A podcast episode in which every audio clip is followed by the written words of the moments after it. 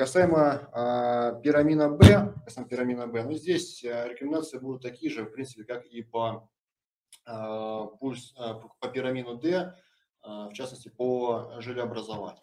Желеобразование, конечно, на, бензиновых моторах встречается реже, но все равно встречается. Здесь а, такая же рекомендация. То есть вот на 100 литров бензина можно а, заправлять а, сразу полную а, бутылку.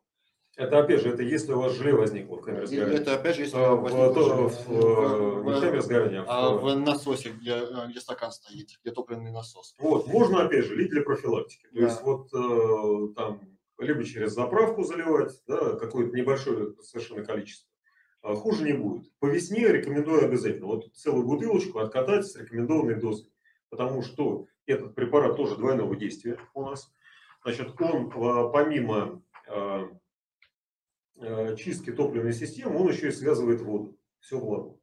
Поэтому весной, когда у нас перепад температур, когда образуется конденсат, когда вот этот вот, э, конденсат, который образуется на стенках бака, у нас э, оседает на дне топливного бака, вот эти капельки воды, собственно говоря, этот препарат потихонечку-потихонечку э, переводит в то состояние, которое уже растворимо в бензине, и выведет потихонечку, сожжет все это через э, форсунку двигателя.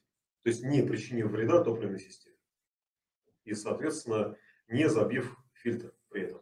Естественно, песок, э, с песком все это не справится. Вот, песок не растворит, но всю органику, которая есть в топливной системе, плюс воду, этот препарат э, выводит. Что как бы неоднократно проверено э, на как бы, личном опыте. Был даже случай, э, заправились каким-то непонятным бензином э, автомобиль ма- марки Renault, в принципе, неубиваемый мотор К4М, он же К4G, то есть там различия есть там 1,6 либо 1,4 литра. Значит, у этого мотора начали э, иглы форсунок прилипать к седлу. Причем на прогретом двигателе. То есть были пропуски зажигания, связанные с тем, что просто не поступало топливо в камеру сгорания. При том, что у нас там стоят обычные электромагнитные. Хотя форсунки. стоят обычные электромагнитные форсунки, которые работают при давлении там чуть больше трех атмосфер, которые, в принципе, очень долго ходят и крайне надежны. Вот. И введение в ударной дозе этого препарата, в принципе, за 20-30 километров нормализовало работу двигателя. То есть не пришлось не от- от- снимать форсунки, не отдавать их на ультразвуковую чистку.